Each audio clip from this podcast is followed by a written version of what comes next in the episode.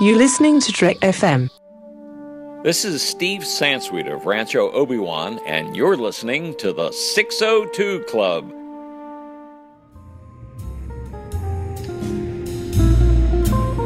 There was a little bar in Mill Valley where all the Starfleet trainees used to go. The 602 Club. You know it. I was there more times than I can remember.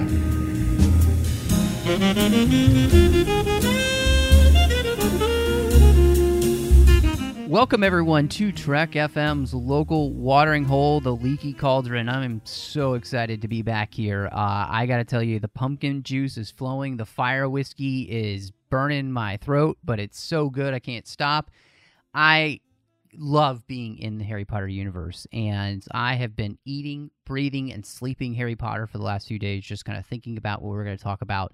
Uh, before we do that, just reminded you that uh, the 602 Club is part of the Trek FM network, which you can find at itunes.com slash trekfm. You can find all of our shows there. We have over 20 different shows here on the network for you to choose from, all about Star Trek, and then we're the one where we talk about all the other fandoms we like. You can also find us online at trek.fm. You can find us on Facebook at facebook.com slash trekfm. We're on Twitter at trekfm. You can leave the show a voicemail. Go to speakpipe.com slash trekfm. And I would love to hear your thoughts on what we're going to talk about tonight. Of course, we've got the Babel Conference, our listeners only discussion group. Just type Babel into the search field there on Facebook and you'll find us. And of course, if you want to contact us the old fashioned way, that's right, the old fashioned way these days, not Owl Post, but through like email, actual email, just go to trek.fm slash contact. Choose the show, the 602 Club. That'll send it right to me and I'll send it on to our hosts for the week, which I am super excited to have back in Leaky Cauldron. Drea, how are you? Hi, thanks for having me again. I'm really excited for Harry Potter. I I me too. I'm I'm just uh Tristan, how's it going? Uh, it's going great. I got my non-alcoholic butterbeer right next to me, and things are going to be good. Nice. That's nice. okay. It just Ha- means wait, there's more fire whiskey for me. have either of you guys been to Harry Potter World, by the way? Oh no, you had to bring that up and and and and and, and hurt my feelings because we we planned a trip. We planned it.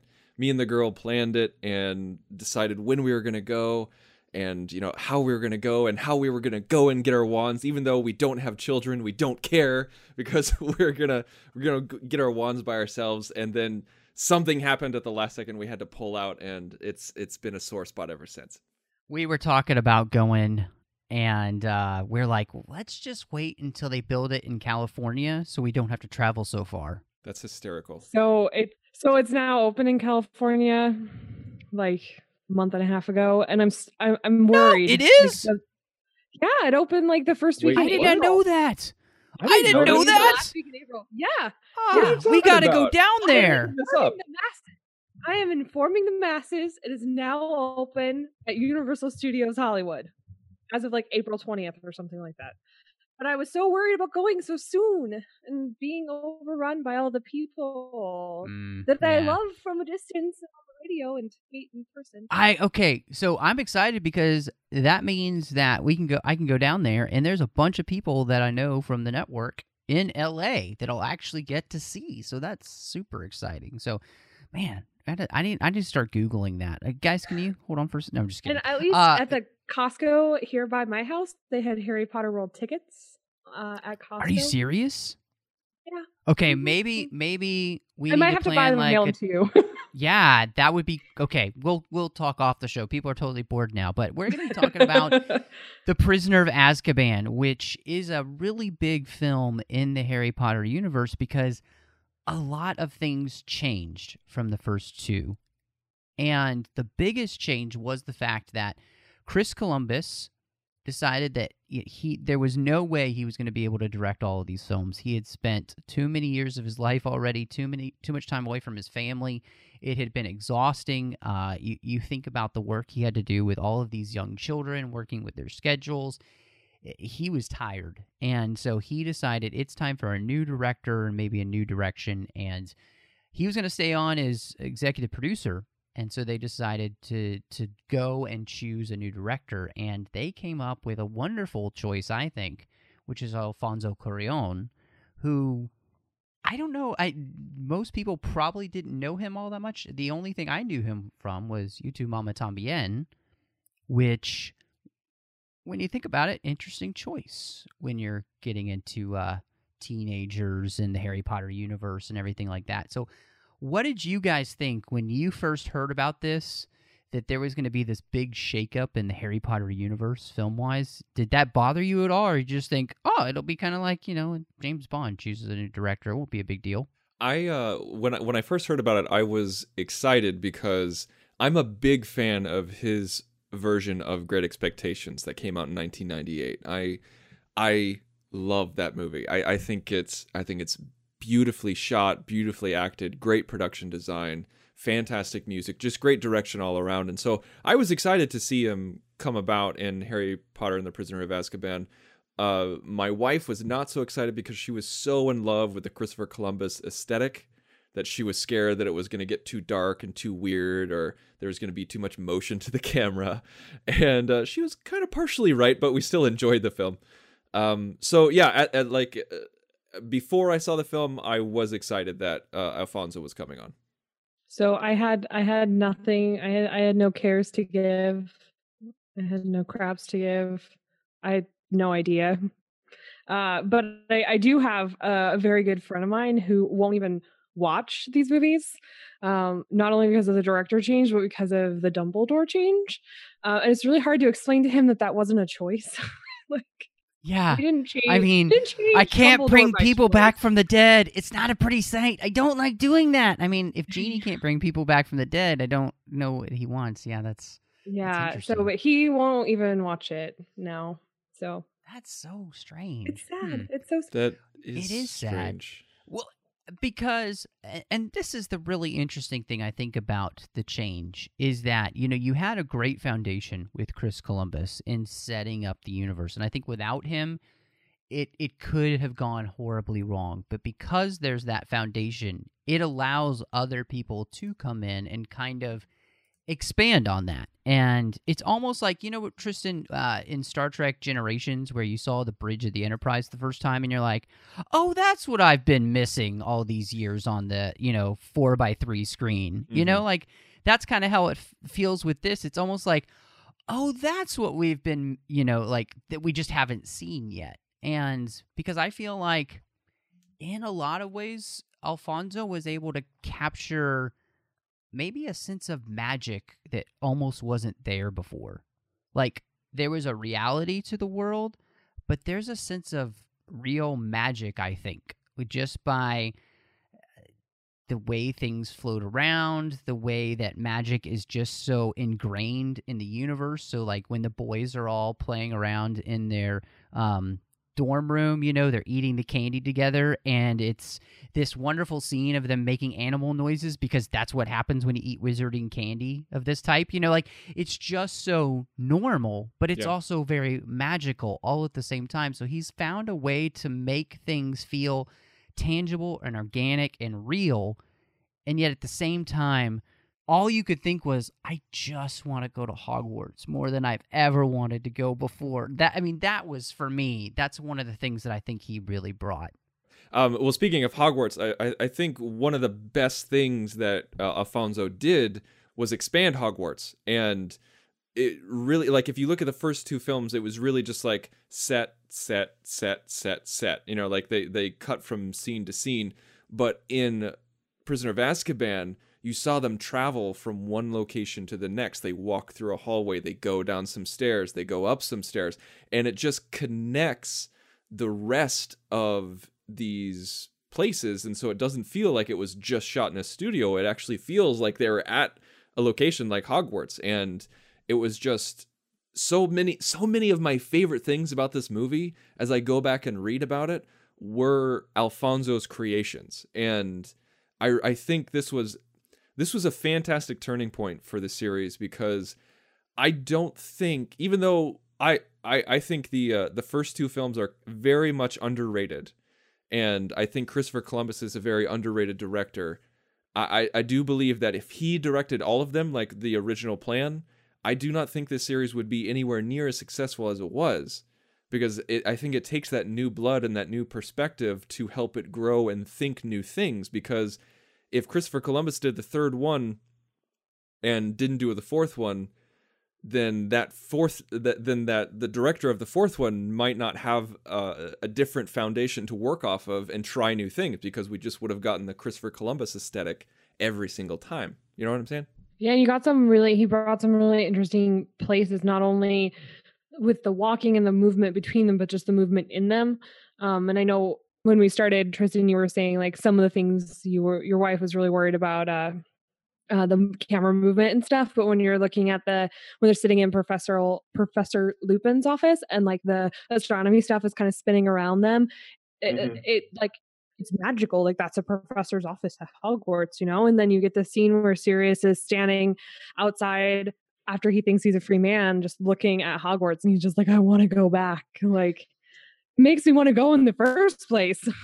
Well, and and that was I think one of the things that I really liked was that I enjoy the locations that they did choose in the first two films, but I like the setting that they actually put the castle and the world in and moving it to Scotland basically. Like mm-hmm. it felt very very British like uh and that was wonderful for the first two films, but I th- I felt almost like the wildness of the highlands of Scotland there's something magical and mystical and and like spiritual about that place. And so when they're walking around you know outside and they go down to Hagrid's hut and all of that stuff to me there's a there really is. There's a wild magicness about it that I think just encapsulates what I thought of when I read the books, you know, and and that's what I love, you know.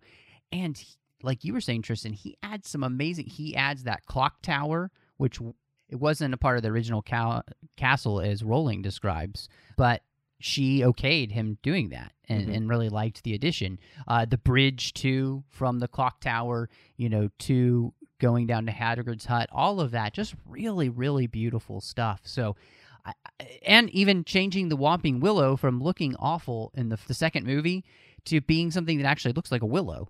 Uh, you know, just that alone was like, okay, finally somebody gets the idea that a willow looks like this, and you know, uh, so I just all of that to me was, I think, a wonderful extrapolation of where we had been, and so I just I really liked it. Um, and another thing too that so they changed the the uh, Hogwarts uh, uniforms. What did you guys think about that? Because that was kind of a big change as well, just color palette wise. Well, I think that um, it, it it gave a, like you kept talking about this this sense of realism, and I think one way that I, I think the the costume designers that they brought on because they brought on new ones, or I don't know if it was one or a pair, but um, they uh, they redid almost everything. I think the the only thing that they didn't redesign clothing wise was Snape, and uh, one one thing that was really fun about that as well is that Alfonso allowed the extras and the other and the the supporting cast to wear their uniforms however they wanted, and so like it wasn't all uniform the entire time. Like some people had their sleeves rolled up some people had their pants riding low, some people had their shirts untucked, and some people were very uniform. Like some people were just very clean and cut, and it just it showed their character and it showed variety, and it gave it a texture that it didn't have before. Also, seeing them outside of uniforms made it sort of like that realism feel, right? So if I can see Hermione running around in a pink hoodie, you know, punching Draco in the face, and then you know turning back time. Like, what's to say that I can't put on a pink hoodie and go punch, uh, you know, Malfoy in the face and turn back time with my fake time turner? Um, you know, it, it adds that like um relatability you know, because kids outside of school don't wear their uniforms at home. Like parents are like, get that off because I need to clean it if you get it dirty. so keep it clean. Um, so you know, it added that that sense of realism. You could connect with it a little bit more. Yeah, and seeing them together, like seeing them together in their in their outfits that are not school uniforms, it made me kind of lament the fact that we very rarely, very rarely saw that in Star Trek where they were always in their uniform all the time. And I was just like, please give us give us a non-uniform, non-space pajamas, and it'll be a good day. yeah. Well and and like you're saying Dre, it there is a reality to it because yes when you're in class you'd have to wear your uniform. But you know on the weekends or when you're visiting hogsmeade or any of those kind of things that you have at school there you don't have to wear a uniform so it and what i kind of like is i was watching it i remember there was a big hullabaloo about when this movie came out and there people were upset that they were wearing these kind of more modern clothes but I was looking at their their outfits, and you know, Ron looks like a kid who walked out of. I've never seen a kid dressed like Ron because nobody dresses like him because nobody, I mean, has their mom, you know, knit a jumper for them, you know? Uh, and Hermione's clothes actually look like they could come from a few different time periods. It, it, and and Harry is the same way. It's it they did I felt like a pretty good job in in these at least in this movie, of making it seem as timeless as possible while still allowing the kids to have their own personality. Like you said, Tristan, I love the fact that like, you know, when you see uh, Ron's uniform, he never has his shirt tucked in. He can't tie his tie at all. Mhm. You know, uh, you get those characters that have their like. I think it might be Seamus. His tie is tied so that the the big part is so high and the little skinny part is like so long like it's it's never i mean it's perfect that's exactly what you would expect these kids because that's part of this kind of like teenage rebellion you know? And that's what prep school is more like you know? These kids trying to get away with what they can get away with you know? Because it's controlled anarchy with that many teenagers running around with only you know 30 adults to watch them. I never really stopped and thought about it, but that's really terrifying. it is really terrifying. Uh, It's yeah. really terrifying. I can barely handle my best friend's three year old by myself, let alone like a ton of teenagers. Yeah, it's a scary thought. I mean, and even the kids. I mean, uh, like Harry's hair looks messier for the first time, and the I feel like this movie and the next movie are the only movie where his hair looks more like what I picture in the book, where it's just like a complete mess all the time.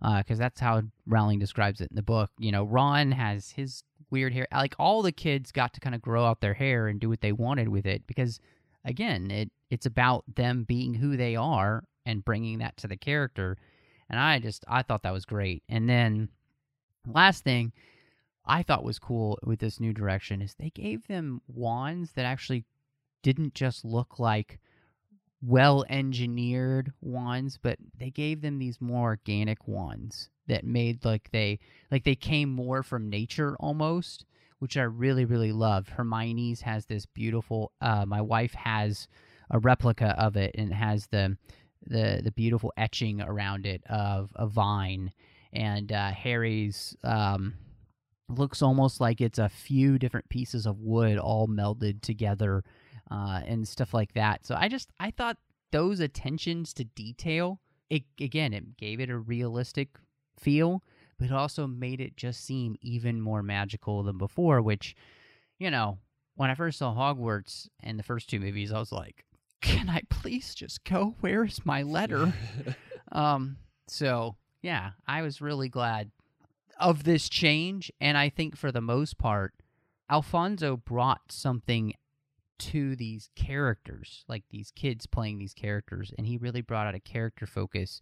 And to me, I feel like that was needed at this point as well, because they're supposed to be 13, and this movie is a little bit darker hmm and it's very personal, especially for Harry. And you really start down that road, and I liked that Alfonso starts to bring that character focus out. I think we uh, we we talked about this the last time that I was that I was on uh, talking about Harry Potter was that this the beauty of this series, and I think is the beauty of a, a lot of great book series, is that the the characters grow with the readership. You know, like when when you read this as a young person and you start to grow in age, even if you are a little bit older or just a little bit younger, uh, well, hard to be younger, but um, you you grow with it, and, and things change in your life. You know, like things get more serious. You deal with more serious things. Um, you, you you deal with life more and more life issues, and if these movies stayed stagnant and stayed the the magic every flavor bean you know for every single film it just it wouldn't really work because life isn't that way. Life gets more serious. Life gets dirtier. And this was kind of that tipping point for the series and for the characters. It was also a, a good transition movie, I think. I think you sort of touched on it a little bit, Matthew, but if we'd waited till the next movie, I think it would have been more difficult to transition to a different director, mostly because this is also the only storyline that doesn't really directly involve Voldemort. It's all about Sirius Black, and it's all Voldemort never makes an appearance, even in a flashback. Like, the only reference to him is the fact that Sirius is in jail for supposedly tipping off Voldemort about where Harry's parents are and like the how to get in and break the seal, which they don't talk about in the movie, but whatever.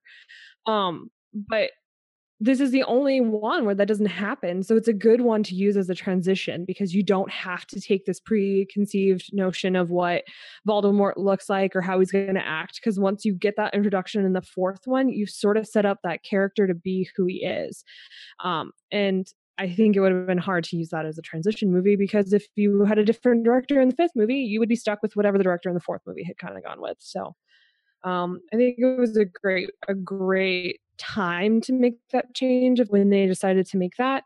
Um, and it was, you know, it says a lot about Christopher Columbus as a director too, to be able to acknowledge the fact that if he kept going, he'd have to keep going.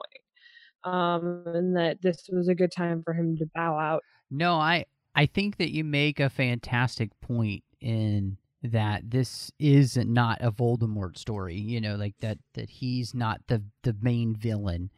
And uh, what I love about that is that really in the end this this book the character focus is on Harry himself and him and Ron and Hermione kind of moving into teenagehood, you know, like getting to that that point where they're you know, they're kind of on the cusp of becoming young adults, you know, so it is that really that transition film, which is to, you know, it'll lead fully into that with the Goblet of Fire, where they're really all just about hormones racing around and all that kind of stuff. But this, it, it's, it's like that. I hate to say it, it's almost like that middle school period, you know, where like everything's about to happen, you know, and, Mhm. and things are starting to happen, but they're not all quite there yet. And and what I love about that is that, you know, Alfonso challenged them before they just they started filming and he said, I want you to write an essay about your character. And of course, Emma wrote a really long essay. And Daniel wrote a sufficient essay. And of course, Rupert didn't write an essay at all. This is that period of time when they're that age they can get away with eating animal crackers and still like crying to a teacher when something goes wrong. But at the same time, they can still also get away with like wearing their pants too low and not tying their tie right, messing up their hair. Like they're at that weird stage where they can kind of pick which which day it is, which one they want to have. Um, and this is sort of like that. After this movie, they can't do that anymore. like that's officially off off the table. No more animal crackers for you. Yeah, they're in that adult limbo, and it's uh, it it's it, it's funny that you point that out. I think I think that's very astute that they're in that that adult gray area because, like you said, after the next one they can't do that anymore. Like they at the end, I love that at the end of the next one, at the end of Goblet of Fire, you know, Hermione says things are going to be different, aren't they? And Harry says yes, and that's the, those are the last words of the film, and I I think that's so poignant, and this was the beginning of that. Well, and and what I like too is that you know the first two books are very much ah, they're more childish, you know, they in a sense, and whimsical. this, yeah, they have a, they have a serious amount of whimsy to them, which is wonderful. But this book starts kind of a, a more the character focus of the internal struggle of Harry coming to terms with all the crap that's happened to him. Like he's finally starting to think through a lot of the things that have actually gone on in his life, you know, from the moment he was born till now. And he finds himself struggling with the fact that he doesn't know much about his parents, really. He longs for a family because all he's grown up with is abuse. And he is kind of grasping at different people to be that. You know, I feel like Uh, especially in, the film, you see the wonderful relationship between him and Lupin. Uh, you know, and uh, he has a pretty good relationship with Dumbledore and Hagrid. So he's really a guy, a young man who's looking for a male role model to kind of show him what it means to be a man. Because the only one he's got is Mr. Dursley, and that just ain't cutting it, you know. Um, so I love that that that part of the story really starts to happen here because once you get into four, five, six, and seven, it is about Harry becoming the man he's going to be and who he's going to choose to be, and that starts here, you know. Um, and especially that beginning of, oh, it Sirius maybe he's he's going to be the father figure i can look up to you know starts here and you know I guess there's about a third of the book left by that point where he's like, "Oh, you're cool. You're not really trying to kill me. You're my godfather. That's awesome." well, I mean, it, that's such a great point, Matthew, because you think about it, even it, it just totally plays out near the end too. When he's standing by the lake and he's like, "Watch, Hermione, my dad's gonna come. Like, my dad's gonna show up Mhm. any second now. He's gonna save us. Just wait." And then he's like, "Oh crap, that's me. Like, that's not my dad. That's me. I have to do that."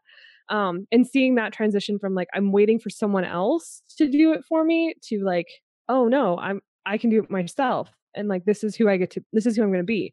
Like he makes that that step we're looking for a role model to no maybe i'm just looking for guidance and not someone to like do it for me anymore which i think as an uh, as a we take that step as an adult all of us do i mean hopefully hopefully we've all taken that step whoa, whoa, whoa, whoa! What step? does your wife still cut up your chicken does she cut the crust off your sandwiches matthew She does not chew my food for me first. Ferengi style. I was gonna say, Anyway.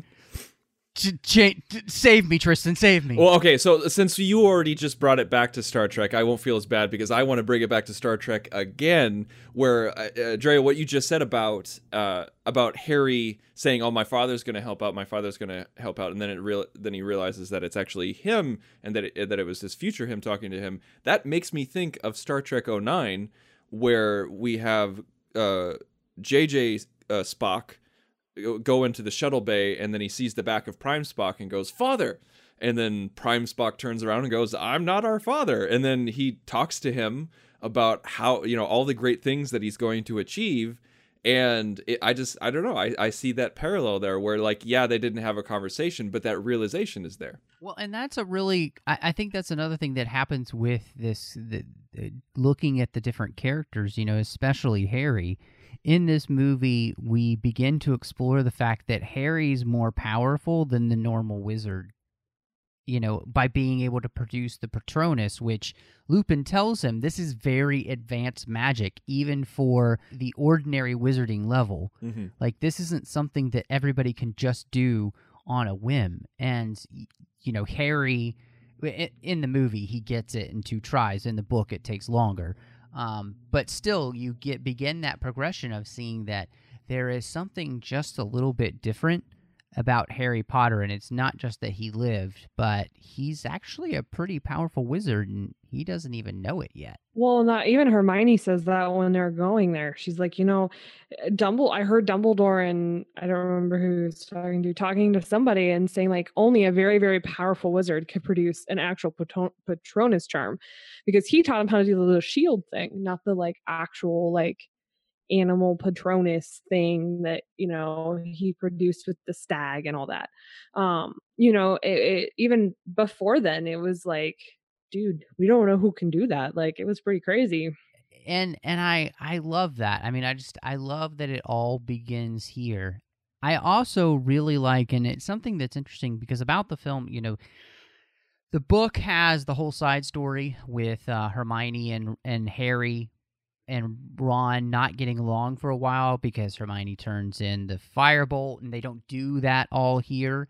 And so this story is really more about um, these characters kind of fully forming as the Trinity, um, and and and really kind of becoming the well-oiled machine that they'll be. Whereas in the book, it's a lot more broken up, and it, it it's a lot more. Um, there's a lot more strife between them. Whereas in this this movie, there isn't. This is one of the few movies where they're not completely at each other's throats for so much of it, even though at the beginning, you know, uh, Crookshanks is trying to eat Scabbers, and they're pretty mad at each other, but that goes away. So it is an interesting thing because this film is very different, you know, um, in that they like each other pretty much this whole movie, you know, and they're they're working really well together, and they're setting that up, I think, for the future.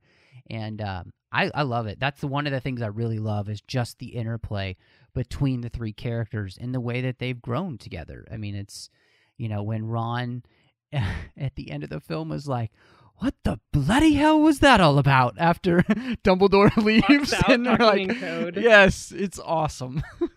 Well, I mean, in the book, they also do a lot, and, it's in all of the books. Um, Rowling really does build this sort of like, I don't say bromance because that's not the feeling you get, this like brotherhood between Harry and Ron. Like, that is like the strongest relationship she makes is between Ron and Harry. Like, she focuses on that, and then Hermione is that kind of counterbalance to like keep them from being kind of like knuckleheads. Um, Whereas in the movies, I think they're kind of all treated as this, like you said, trinity. Like they're equal p- parts in this. So I think that's a big shift, and that's that's kind of the big difference in this one between the book and the movie. Um, in the book and even in the movie, Hermione's absent for a lot of it because of that whole time turner and her taking so many classes at the same time and stuff. So that's how they kind of like write her out of that. You know, she's too busy and too tired and too stressed to to have a good relationship that that year. Um, but I really loved in this movie that it was really a Harry and Hermione story, at least in the movie portion of it. And that, you know, they get to go and have their own adventure. They get to save the day together. And Ron is stuck in the hospital wing with his leg up because Sirius, you know, not on his leg a little bit. Um, so I mean, it was really interesting because nom this nom is the nom only- right? Uh, doing little hand motions here. It's radio. um, but besides kind of that last part, or I guess that that middle section of the last book, where you get the the um Harry and Hermione scene, which isn't even really a bonding one for them. It's more of a co- consoling each other section. You don't really get a Ron and Hermione story. You either get all three of them or a Harry and a Ron story. So, I mean, it's kind of an interesting take on this book and a different approach in that you sort of get this this platonic male female like relationship that normally builds into some sort of relationship later on in a storyline that remains completely friend based in this whole entire series which is really refreshing Yeah, I uh, I, I like everything you said. I I, I think uh, it's I, I really appreciate that they didn't focus on their the the conflict between the three kids in this movie because that was my least favorite part of Goblet of Fire was when Ron and Harry were fighting. It just I, I know it's good for character growth and they needed to overcome personal obstacles. I, I get it. I understand that. But I was just I didn't enjoy it. Like I didn't enjoy watching it. And I feel like there was no room for it in Prisoner of Azkaban, at least in the movie version, and I'm glad that they recognized that. And uh, also with Harry and and Hermione together, it's I, I was surprised at how much I enjoyed this dual relationship where it was just the two of them because I love the three of them together. And, you know, like Harry and Ron, you know, go together like peanut butter and jelly and and but for some reason you just don't you didn't up until now you Hermione's didn't really think bananas. about that. Yeah, and Hermione's the bananas, yeah. And you just didn't never really thought about it until this movie. And so I was glad that we got to see that in Deathly Hallows Part 1 where it was just Harry and Hermione for a long time even though I didn't like that movie. I did like that aspect of it. I liked I, I liked Hermione and uh and, and Harry together. and i don't think you could have gotten that without this like i don't think you could have gotten Right. book part one without building that relationship between ron and hermione now where you already know they trust each other and they work well on their own otherwise i think you would have gotten in that weird like sexual area that like she wasn't trying to take it so i think we were able to totally like not go there because we had this to sort of base it on and that makes the sexual stuff in part one that much weirder like like like the the visions that that ron was having you know like it makes it that much more unbelievable and to the point and awkward yeah and that's how it was supposed to be Well, and and except for Ron, who that's his greatest fear. Right. You know that. You know he would be overshadowed. Anyway, that's that we'll talk about when that gets. to that sorry wrong but- movie No, but I totally love what you're saying, Dre, because I think it's an amazing part of Rowling's uh, creation in the fact that Harry, again, he needs family. and these two are the first parts of of found family that he's going to get.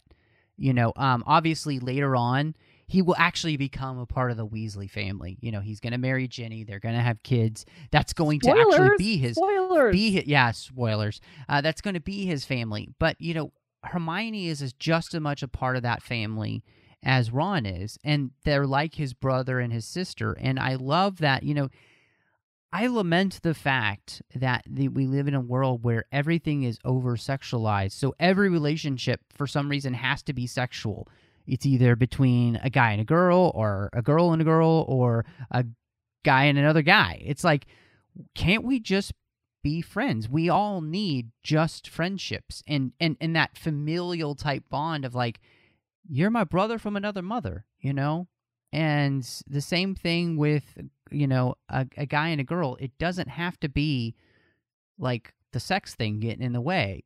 It can just be she's like my sister he's like my brother we love each other but not in that way you know and and that's a wonderful thing about this story and them two in this movie together hermione and and harry are so wonderful because they can hug uh, when when she's scared uh, with uh, the werewolf coming after them, as uh, you know, we've got uh, we've we've got Lupin on the loose. You know, uh, ooh, that's funny, Lupin on the loose. Anyway, um, That's and uh, you know, I was gonna. Oh, Yeah, no, I was gonna it's say gonna that's be a we just great found the name of the episode. but I just I, I think that's wonderful is that all those things can happen between them and there's nothing there you know it it's it is this is she's my sister he's my brother that's that's our relationship and I think that's wonderful and it's it's much needed in our world today like everybody doesn't have to be banging each other we we really need friends you know This we need actual CW, you friends guys.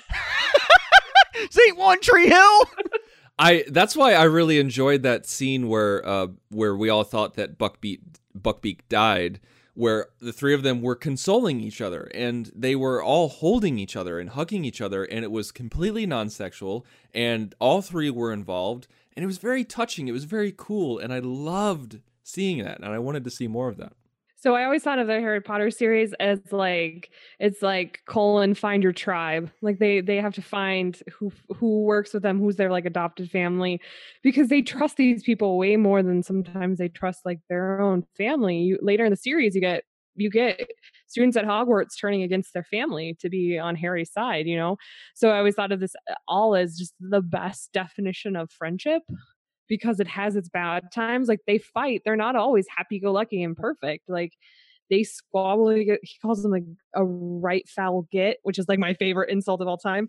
Um, and but yeah, they like come back and they're like, "I was dumb. I'm sorry," and it's like immediately forgiven, and they still like can love each other and move on. So, I always thought this this was, and this is I think you get it in the first two books, but I think this is the first book and movie where you get that solid we're not rejecting Hermione because she's a know-it-all anymore, and we're not, you know, we're not fighting against each other. Kind of in the second one a little bit. Like this is the first one where they're like, okay, maybe we're better together than we are apart. and and it is it is wonderful and and there are some great moments you know in the film where there is the sexual tension between ron and and hermione there's the nice undertone when they're standing there at the shrieking shack without harry and she's like uh, it's the most haunted you know place in britain did i mention that? And he's like yeah you did. And she's like do you want to move a bit closer? And he's like what? No no i'm fine right here. And it's the subtext of I no, I'm not ready to move this forward yet. You know, like you can read it that way, and it's it's really cute because they're they have the budding romance, and it's it's it's wonderful. I always Um, thought of the scene where they're they're talking about Buckbeak. They're meeting him for the first time in class, and they like accidentally grab each other's hands when Harry Yes, starts walking up, yep, and then they both yep. like drop it and get like super awkward and scoot apart. That's probably one of my favorite scenes in the movie. I mean, it's happened to us all, you know. so, Speak um, for yourself. This movie does some interesting things because we've got character focus. We had a new director, but we had some new characters that get introduced that become things that people love. And you already brought them up, Drea, but you know they did have to replace Dumbledore. Uh, unfortunately, Richard Harris did die. He was not able to continue. Um, actually, Richard Harris's family wanted Peter O'Toole uh, to replace him because they were good friends, but um, they went with Michael Gambon. So, what do you guys think as he comes in to fill some you know, very large shoes for the fan base. First know. time I saw him, I didn't really notice it was a different person. Like the very first time, like years ago when I first saw it, because of the time difference between the gap between like two and three, I had no idea they were two different people. It was I was watching through the movie and I was like, that is not the same guy who used to play Dumbledore.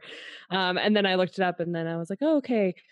Um, I don't think that Richard Harris could have brought the same dynamic, and I don't want to say angry, but maybe like like a worldly aspect to Dumbledore that um, Michael Gambon did. Like he brought that like caring and wise aspect, but still not perfect and kind of angry a little bit.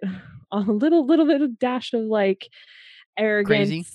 Yeah, like there's a little dash of that like crazy wizard that you hear about um in him that I don't I don't know that we could have gotten from Richard Harris. So I'm totally cool with who we got. I was very excited immediately, and I loved Gambon's uh, interpretation because I, I, I appreciated it. Uh, Because Richard Harris was such a great Dumbledore, and I think many people believed him to be a perfect Dumbledore because he just he nailed the book Dumbledore in, in, such a great way that you know like he he was calm he was collected he was he was quiet when he needed to be but he was loud when he needed to be as well. And it it just it just worked especially under the Christopher Columbus aesthetic. But when the perfect casting choice dies what do you do? Do you do an imitation? Do you do uh, you know do you try to do it as close as possible and no you can't you cannot duplicate that kind of performance. And so Gambon goes in the opposite direction, which he's gotten a lot of criticism for, but I think he would have gotten even more criticism if he just did a recreation of Richard Harris. And I know like in the next film, I know a lot of people hate this moment when he, you know, like he he confronts Harry about putting his name in the in the goblet of fire, but I love that moment because in the book it's just like, "Harry, did you put your name in the goblet of fire? And then in in the movie, it's like, Harry, did you put your name in the goblet of fire? And it's it's perfect because it just it amps up the scene, and I just uh, Gambon, I just I love Gambon so much. I don't care what anybody says. I think it's great. I feel like we need Tristan Riddell as as Dumbledore. That was excellent. Uh, yes, yes. In my next rereading, I'm just gonna get Tristan to read all Dumbledore's lines. Um, that would it would just be me screaming like that the entire time. yeah, the whole time. like Um, but alas, earwax. Sorry. oh god, that's awesome. Goodness, it's just goodness, awesome. goodness. Okay, uh, so no, I, I completely agree. I think Gambon was a great choice. I think he brings a quirkiness to the role that is there in the book that doesn't come out in Harris's. Uh, and Dumbledore's kind of an eccentric dude. You know, nobody really gets him, and a lot of the the undertones that you get, especially in the later books, I think he is able to bring to light for the, the most part. And so I really, I really like him. I, I think he did a great job, and so I had no problems. And I think at this movie, he does a great job of stepping in and making it seem as seamless as possible. Yeah. So um, it, it's wonderful, and uh, you know, I I don't know. Um, again, it's like the rogues gallery of amazing British actors, but Gary Oldman as Sirius Black. I mean, can the guy do any wrong? I I don't know, but he is one of my favorites awesome. of all time. I love Gary Oldman. I can't think of even in when he plays a bad guy in Air Force One against Harrison Ford. Like I'm rooting for Gary Oldman. like I'm rooting for the terrorists. like Don't isolate that I was guys. just about to say that. Do not take that as a soundbite and play it on Fox News. Yeah. context, people. Context is Con- is, is king. Context is you need the context. Well, no, Gary, need it if I ever run for office anywhere. That's right. Gary, Gary Oldman is one of those chameleons that only comes around a couple times a generation. And he is a treasure and he, he he it's hard to get better than Gary Oldman. I mean like you you can you can put him in any single movie and he will conform to that that genre, that feeling, that that aura and it just it's so like why wouldn't like uh why wouldn't you put him in Harry Potter cuz he'd be able to just morph into that world immediately and he did. Well, and I mean all of those, and I knew a lot of them, but there were so many women that were in love with Sirius that I, I knew working at um because I worked at Barnes Noble for a very long time, and so many women there just loved Sirius. They kind of liked the dark, brooding character, and I think Gary Oldman brought that to life so perfectly in this movie. You know, his emaciated body, the tattoos that he has, you can tell that Sirius probably got as a rebellious teenager that are fading and don't look as good as they used to. You know, uh, he plays the role with such abandon and so wonderfully. And when you play him off of David Thewlis, who's playing Lupin. I mean, I knew Thewlis from way back in the day when Dragonheart came out. Yeah. he's the evil king, and he's just uh, he's awful in that movie in the sense that he plays like this really nasty character. But then to have him playing Lupin, who is this warm, cozy, you know, father figure for Harry, the kind of person that I think he's longed to have his entire life, who has an interesting secret. You know, he is wonderful. I I think his uh, his Lupin is one of my favorite things in the films, and I kind of just wish they they gave him more, especially in the last movie.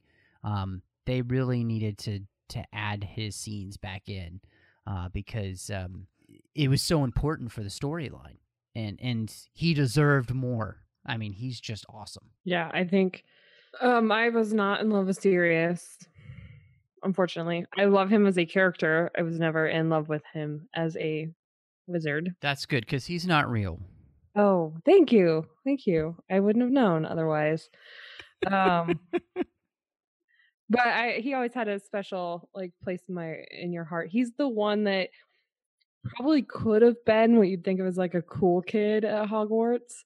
Um like he, he could have been like a jock at Hogwarts or something. Um but he chose to like hang out with Lupin and Pettigrew and you know, and James, I think that's where him, what him and James kind of had in common. Um, so I, I don't know, he was just always a really interesting character. And in this movie, um, the crazy look we get from Sirius and all those posters everywhere, um, and just anytime you saw him, he played the the determined killer thing so well and that the misunderstanding the whole sort of he's trying to kill harry they think he's trying to kill harry but he he thinks they know he's trying to kill scabbers but like that whole like that misunderstanding is just so well played by everyone like they they're so committed to what they believe they cannot see the misunderstanding um, which could have easily kind of gone comical and cheesy and it didn't Well, on top of those two gentlemen and a new Dumbledore, you know, we have Trelawney, who I mean, could could they have picked a better person than Emma Thompson? The uh, it wasn't it originally um oh with what's her name? The uh oh my gosh, I'm completely blanking on her name. She is the one in Doctor Strange totally um Tilda Swinton? thank you. Yes, Tilda Swinton. Originally Tilda Swinton was offered the role and uh she turned it down. I think they I think they they got what the, I think they got the best situation. Yeah, they did. They did. Because she would have turned it like this weird, creepy. weird and- androgynous creepy Yeah. That was the word I was looking for, Dre. I was looking. I was like the androgynous actress. Yeah. from constantine yes, yes. Played Michael from Constantine. Yeah, Awesome. Emma Thompson just nails the role. I mean, it's she plays exactly what Rowling wrote on the page, and that character just comes to life as you're reading it. And Emma Thompson just does such a good job of making that woman seem real and yet just as funny and goofy and weird and awkward as I mean when she's telling Hermione about, you know, how she cleaves to the cold dusty pages and that's just like her heart the way she says it is is perfect and she doesn't even realize she's you know in, embarrassed and made her feel like crap it's awesome I would have I would have done what Hermione did and I would have like knocked the ball out of her hand and just stormed off in a, in a fit. I support Hermione. one of the things I wanted to ask you guys because there's some seriously awesome creatures and Wizarding World things that she introduces, that Rowling introduces, and the film does too. Um, wanted to ask you, what do you think about Lupin's werewolf? How does that work for you? I- it was uh it was a little it was a little gangly for my tastes uh but i did like how eerie it was because it, it they it was i was glad that they did something different with it you know like with the design and the, and the concept because you know like we we we've seen werewolves so much in the past 15 years uh in different kind of sci-fi fantasy stories and so I guess I'm kind of contradicting myself where I it, it was it was a little too stringy for me, but I appreciated that they were trying to do something different.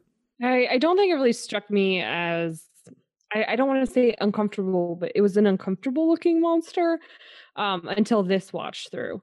Um, before I think I was I was kind of like, yeah, it's just different. Yeah, cool. It's a it's a new werewolf. But I think this time I watched it and I was a little bit like, uh, he just looks like like a shaved cat.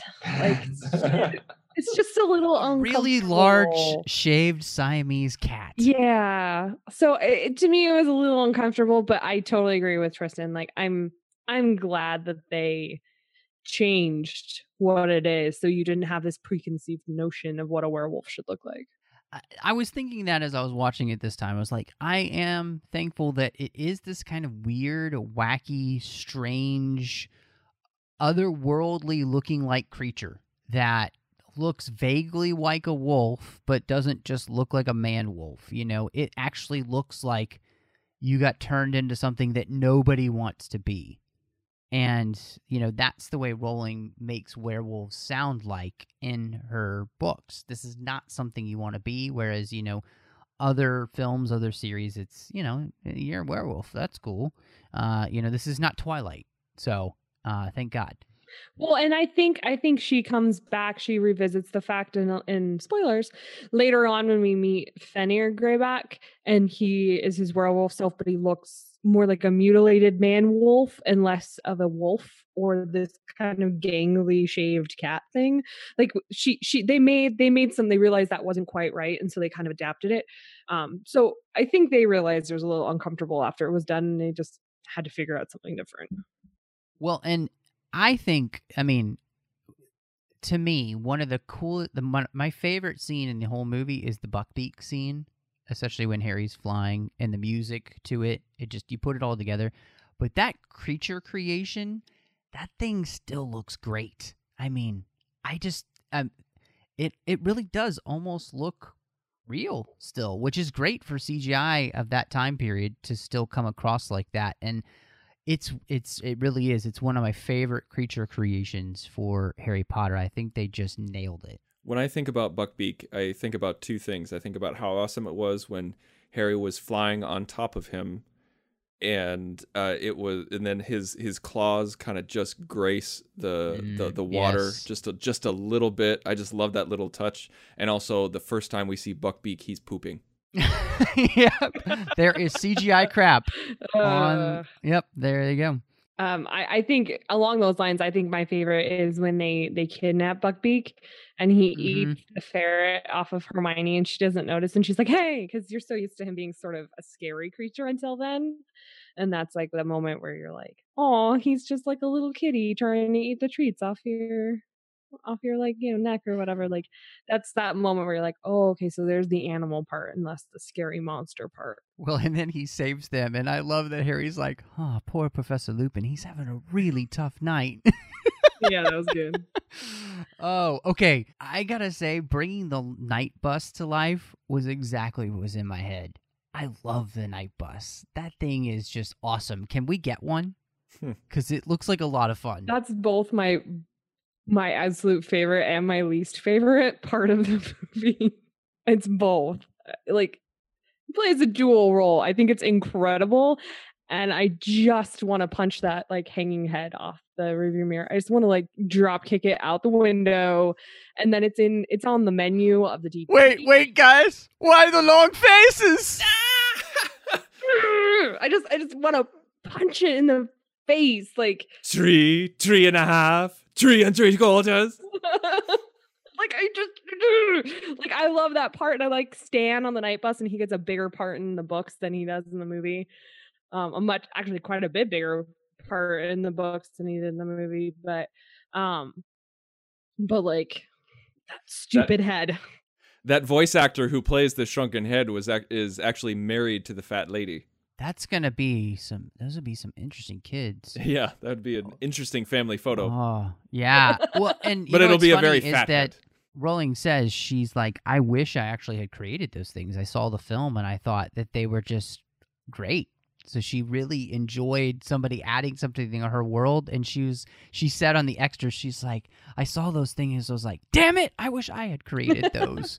so I thought that was fantastic that she could see things that you know she didn't bring to life, but she's like, okay, that's a part of Harry Potter for me too. So, um, I have to say too, the Dementors are perfect, and I mean, there's that's exactly and and as creepy as they are, the way their mouths look like they are have been dipped in acid, the way they suck souls. I mean, everything about the Dementors is exactly kind of what I pictured in the books. Maybe creepier. I, I really wanted them to keep this design. I, I really liked this design, and I was kind of disappointed when they changed them in the subsequent movies. And more ghost like and less being like. Yeah, yeah. Yeah, I agree. I like that, and I love the element of the the temperature going with it, and the fact that you feel like all happiness is left. Like I love I love that they use the cold and the ice to sort of portray that like loss of happiness. Because I was kind of wondering how they were going to do that. Like that's a big part of a Dementor, is you feel like there's no joy left in the world. So it was interesting they used ice and the cold for that. Because I live in Arizona for a reason. Because there's no ice or cold here. When Alfonso uh, told the the CGI artist to make ice falling from the sky and that he wanted ice everywhere, his accent was so thick that the CGI artist thought he was saying eyes. And so they went as far they they they did storyboards of whenever the Dementors came, there was literal eyes falling from the sky. And Alfonso was just like, "What what are you doing?" What, now that's what just the duck awesome. is that? Oh, crap, that's Drea's autocorrect is on. fantastic. Yep, it is. Thank God for autocorrect. It means I don't have to bleep. Um, I what I thought was always really cool just about the idea of the Dementors and the fact that they could suck out your soul was uh, to me it was just always really interesting what Rowling was saying, like that we have souls, you know, and if you don't have your soul, you lose everything that you are. And she's saying a lot without saying anything, like just putting it in the story. And I think that's a really interesting thing. And so I just always love, and then the way that they animated that, where Sirius has it almost completely gone and all the life and everything that he is drains out of him. And then when it comes back, all his color comes back and who he is comes back. It's just, is really well done in the film. I have to say, I think they just, I think they nailed it. Um, the only thing in the film, I guess, effects wise that I don't love is I don't like that it's not the Patronus Patronus, you know, the stag running around. Um, I, I don't like that it's just kind of like these waves of light because I don't think that's as visually interesting. It's kind of boring, and it would have been so much cooler. Um, you know, they get it right in the fifth movie, luckily, what Patronus should look like, but um, that's my only nitpick. And then I gotta say, my wife has a time turner. Uh, it doesn't work. I'm kind of pissed. so, because that is such a cool thing to have invented for this movie. Rushing, I just want to go just go back real quick. I just want to go back real quick. Um, with the Dementors, I think that adds it, it it adds another layer to it, to everything that you just said. Once you realize that Rowling uh, wrote this as uh, uh, an analogy, a metaphor, whatever you want to call it, uh, about her battle through depression, and Yeah. it Yeah. just i think the the idea that you know like if the dementors represent depression and they just come into your life without warning they suck out your soul they suck out your energy and there's nothing you can do about it and and uh, except eat chocolate you know I, I I think you know like it, it's it's a way that we can it's a, it's a visual metaphor for what a lot of people have to go through Well, and then that's when, you know, Lupin points out that they go to Harry because he has seen and experienced and, and uh, has like feelings that no one else his age can understand. And not even a lot of people just in general can't understand that he's not weak because he's sub you know he's subjected to these so much stronger than anybody else it's it's because he's unique not weak um and trying to explain that to like draco and the other kids who are making fun of him for fainting like that's a real life scenario that kids and adults find themselves in regularly is they just don't under they're just not understood and so they get this sort of depression feeling and no one gets it and you know this was exactly what you said like she just spelled it out and gave you a visual medium for it and it's impressive because you know having been there myself as well it, it is a dark deep hole that you don't feel like you can get out of. And you do kind of just feel like somebody sucked out your soul and you're just walking around mindlessly without any real feeling or anything. So it is a, a really nice um, way of helping to show and explain that to kids in a, in I think in a way that they can understand, you know? So it is really well done. I have to ask you guys about something book versus movie because I love this book. That is still my favorite book in the series because of the turn it makes, because of the way that uh, everything changes in this book. You know, Hermione says in in the fourth one, everything's going to change now, isn't it? You know, but this is really the book where everything changes for the storyline. It it starts to become more serious. uh, And yeah, yeah, I see what I did there. This is the story along with 5 where it's the explanation that really matters. Like 5, I'll talk about that one when we get there, but they don't really completely explain in the movie in the way that they need to to make you understand because the, the you don't really get all the revelations. You never learn about the map. I mean, if you're watching the movie, you've never read the book, why do Lupin and Black know this map works and that it never lies? Um, and why do we never learn the way in which Black has actually betrayed the Potters to Lord Voldemort and why it was really Peter instead? And then we actually never learn how Sirius got out of Azkaban in the first place, you know? And then we actually never learn the fact that they're all animaguses. And this actually all all this stuff it really means something in the story and it means something later too because this book also begins building what Harry learns about his parents that informs the strife between his parents and Snape, but also between Snape and Harry and why Snape can't let it go. This starts that process of him learning about his parents and like all of these revelations mean something and yet we get like most of it completely glossed over in the Duckin movie and it drives me crazy. And that's why I don't love this movie as much as I should. So I think that the storyline in the book is better than the storyline in the movie. But I think that in the movies they remained consistent and they told you what you needed to know. They told they followed up in book 5 based off of what they already told you in 3. So they didn't hope you already knew something you needed to know for the fifth book like they tell you who everyone on the map is, but they don't do it till book 5. Um so it's sort of a callback to the earlier movie. Um, so I like the story in three and I like the book, but for me, this is one of those cases where one's not better than the other. They had to shorten it.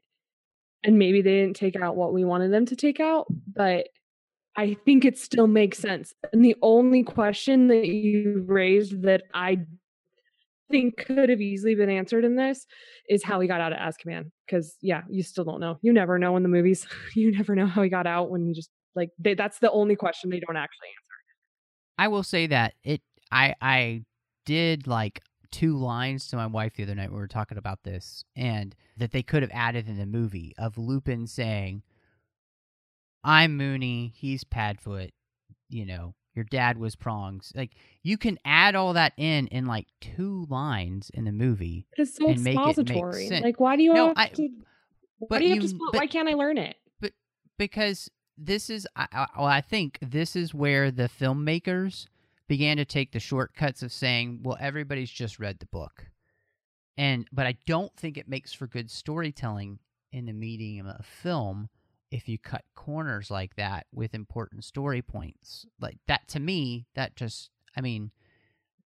I I don't mind you adding maybe five more scene. I mean, five more minutes of exposition in that storyline because that's what all the entire story has been building to. Like, is all the answers. But in book But five, you- they start using those nicknames instead of saying, Hi, I'm Padfoot. Like they just start going by Padfoot. They just start going by uh, Moony. Like they just start going by those names. And you figure out, okay, well, Harry's dad's Patronus was a stag. He must be prongs. And then like you figure it out. They don't have to spell it out for you. And oh, it would have been good to know because the map was a big part of this movie.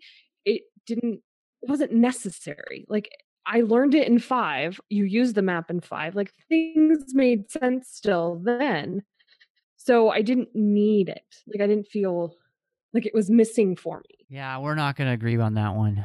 I totally think it's it's needed just because again, it's I, I don't know. What do you think, Tristan? Uh, you're talking to the wrong person. Um, I, I I didn't. I was wondering how long I could go without admitting this, but the only book that I've ever read of Harry Potter was this one, and it was so long ago I don't remember a single thing from it. So there you go. It's it's out there. It's on the air. It's forever recorded. All right, you're dead to me. So um no, I I I I do understand though what you're saying, Drea. I mean, I I I, I know that a film and and books are a different medium, but I I do think that you can do a better job of servicing some of the wonderful reveals that come in the book that pay off what you've been doing in the storyline in the movie better. You don't have to do them all because again, you don't have to do the Crookshank story who has been helping Sirius Black. You don't do need to do any of that stuff, but I mean some quick exposition, some a few lines here and there could have helped. So, I think we've just agreed on this in the past that you you don't mind a Yeah. little more exposition. And I'm like, let me watch it. yeah. Oh, no, I I mean, hey, I'm a extended Lord of the Rings Hobbit fan film fan person. So that's me. Uh, give me more, not less. So, um, yeah, I can't wait for that new Batman v Superman cut of three hours. Last thing, the score in this movie is the last time that Williams will be in the Harry Potter universe, and I wanted to ask you guys what you thought of this one. They all are wonderful. I love them all. I think that's one of my favorite parts of the movies in general are always the score. But I think you guys kind of already nailed it with the scene where he's riding Buckbeak around. Like it's amazing. It's just that's what makes all these movies so magical. I think the music is a huge, huge part of that. Um, so I mean, I think he this was the first time I think it made this huge, massive difference.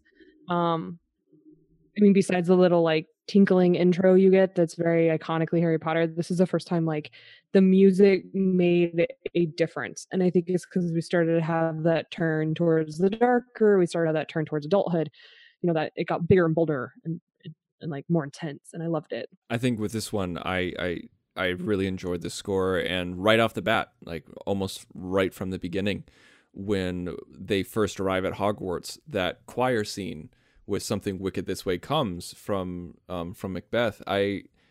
I, I was in awe of it. I was like, oh, that's so cool. That's so catchy. I want a full version. Give me a full version of this so I can hear the rest of it. And that just gets stuck in your head like crazy and that was one of Alfonso's creations and he handed it off to Williams and Williams Williams is like let's make this a motif let's put this into other sections of the score and it just that's my favorite part of the score so that makes it one of my favorite scores the scene with Buckbeak is incredible, and like you said, Drea, it is one of those moments where John Williams reminds you one how great he is of creating an incredible theme, but two the importance of music, of thematic music in film. Um, and you know, I think in a lot of ways that is something that's been lost as we're moving out throughout film. So many soundtracks are just atmospheric and not thematic. And Williams created themes that fit with moments. I mean, even the the Aunt Marge theme he does is wonderful. The night bus theme, that that psychedelic jazz that he's got playing. Um, you know, all of these things. The, he has this when they uh, are doing the time turner. He's using all these sounds, you know, inside the the theme that he's got going on. So, I mean, he's just so good. And to me, in my humble opinion, this is one of Williams' best scores ever. And I didn't think that I could like a score more than uh, Harry Potter wise than the original. But I think to me, this is actually my favorite. And, and really, it's because he just brought it to the next level, you know, and I, I just love it. So I, you know, another one knocked out of the park by Johnny for me. And I, I just tip my hat to the guy. It's the guy's amazing. So let's let's uh, let's rate it. Let Drea, what would you rate Harry Potter and uh, the Prisoner of Azkaban? Well, are we going off seven for books or eight for movies? Ah, uh, that's a good call. Let's do seven because it's better to have an odd number. I think. Okay. Uh, I'm gonna go. One is the best. Seven is the worst, and I'm gonna say it is like a. I'm, I've got I've got a one and I've got two two and a halves. So it's one of the two and a halves. I didn't follow that in the least. I have no idea if you like it or you don't like it. Sorry. Let me make this easy. It is my third favorite Harry Potter movie. I, I, go yeah. I go four five three. I, I think I might be around there. I I, th- I think it might be it, it's it's on the upper echelon for me. it's definitely one of the better ones in my opinion because actually when I first saw it, I, I didn't really like it that much. I, I didn't like the direction. I didn't like Alfonso's direction. I didn't like the camera movement. I didn't like the aesthetic, and I kind of had to grow up as an individual and appreciate the filmmaking behind it more. I had to, uh, to grow as an adult and and and go back and watch it and realize, oh wow, this really is great. This really is cool. And so yeah, this is definitely this is like I'd say I, I can't think of right now. I just I, I, just thought I was like, man, I need to go on Letterboxd right now and make a list. Uh, but it, it would be around the number th- number three spot, like you, Drea. I really, I mean, I for the most part, I really like this movie. Um, I don't like it as much as I would if they had done some more story stuff, but that's neither here nor there because I can't change that. So, out of seven, if I ever actually give it a rating, I would probably say that this is a six out of seven stars. It's just a it's a really good movie. It's really solid. It's well done. I I um unlike you, Tristan, for me, uh, I saw this movie like six times in the theater because I really enjoyed it. Like I loved the aesthetic of it. I I loved the way that uh, he had changed things and um it felt like a richer, deeper, fuller, more magical world and to me, that what more could I want from a Harry Potter film? So yeah, I I don't even know like rankings wise what this is. It's probably like number two, three, or four for me if I'm thinking about the series. So I'll have to do that in Letterboxd as well, Tristan. So just reminded me I should probably go do that. Um, let me get to okay. Uh, really appreciate uh, the fact that you know we get to do this every week. I love talking about like Harry Potter and Star Wars and James Bond and all these things we get to do here in the 602 Club. And there are some amazing guys that help make that possible through patreon.com. We've got Ken Tripp and Davis Grayson, and without them, this show wouldn't be possible. And in fact, the network wouldn't be possible without Patreon and our patrons through that. Go to patreon.com slash trekfm and you can see how you can be part of our team, help support the network we can't do this without you guys, and we appreciate you so much for supporting what we do. And I hope that you will want to be part of it because, you know, um, one of the things I love about Trek FM is you doing what you do keeps us ad free. You know, you just get content, you don't have to listen to any of that kind of stuff. So, uh, without you guys, we can't make that possible. So just go to patreon.com slash Trek FM and you can see how you can help continue to make that happen. Uh, Drea, I love having you on the show. It's so much fun. And in fact, we actually got to meet in real life at a bar. Yes, we can say that. Um, and uh, yeah, you were up here in Portland with your husband. It was fantastic. I loved getting to hang out with you. But uh, let everybody know where they can find you online, and then of course about Educating Geeks, which you're part of. Yeah, so you can find me personally online at PCF Chick um, or on Facebook, also PCF Chick. Um, and I am an associate producer for Educating Geeks. Um, we are a, a, twice monthly podcast um, or bi weekly podcast, depending on what time of year you hit us up. Um, and we try to help our fellow geeks learn about other geekdoms and other topics um, without sort of shaming them or, you know, having the moment where you're like, you've never seen Harry Potter? Oh my God, you're so bad. We're like, oh, you've never seen Harry Potter? Well, I guess we get to watch it again. Oh, darn. And no one is ever upset about that. So, and then we get together and we talk about it and look at the different perspectives. And hey, you know, when we saw this, do we think differently about it now? Um, so it's uh, really great. And we're at educatinggeeks.com um, and all the social media is at educatinggeeks So check us out. And I'm always really excited to be here too. So thank you. Well, everybody should be checking out Educating Geeks and they should be checking you out online.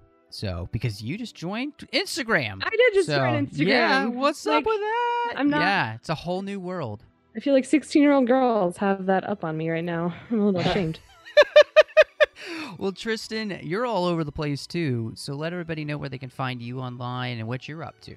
Well, you can find me on Twitter at the Insane Robin. That's probably the easiest way to get a hold of me. You can also find me elsewhere on the Trek.fm network on To the Journey, which is a Star Trek podcast of Star Trek Voyager that I co-host with Charlene Schmidt, and I'm also a part of the Nerd Party network. You can find us at thenerdparty.com. There we have three shows, uh, two of which I am on: the Senate Floor, which is a General Geek podcast, and uh, also Nerd Nuptial, which is a show that I host with my wife the where we look at the uh, the the nerd life through a married lens, and of course there is the one of the best Star Wars podcasts ever made on the network called Aggressive Negotiations, and uh, uh, hosted by the man sitting across from me right now.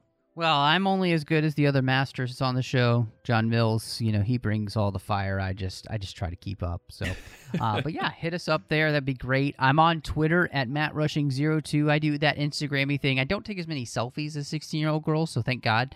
Uh, I'm M rushing there. You can also find me here on the network talking about Star Trek Deep Space Nine with Chris Jones. It's a blast talking about Trek's best show. You can also find me on Literary Treks talking about the books and the comics of Star Trek, and of course, interviewing the authors as well with Dan Gunther and Bruce Gibson.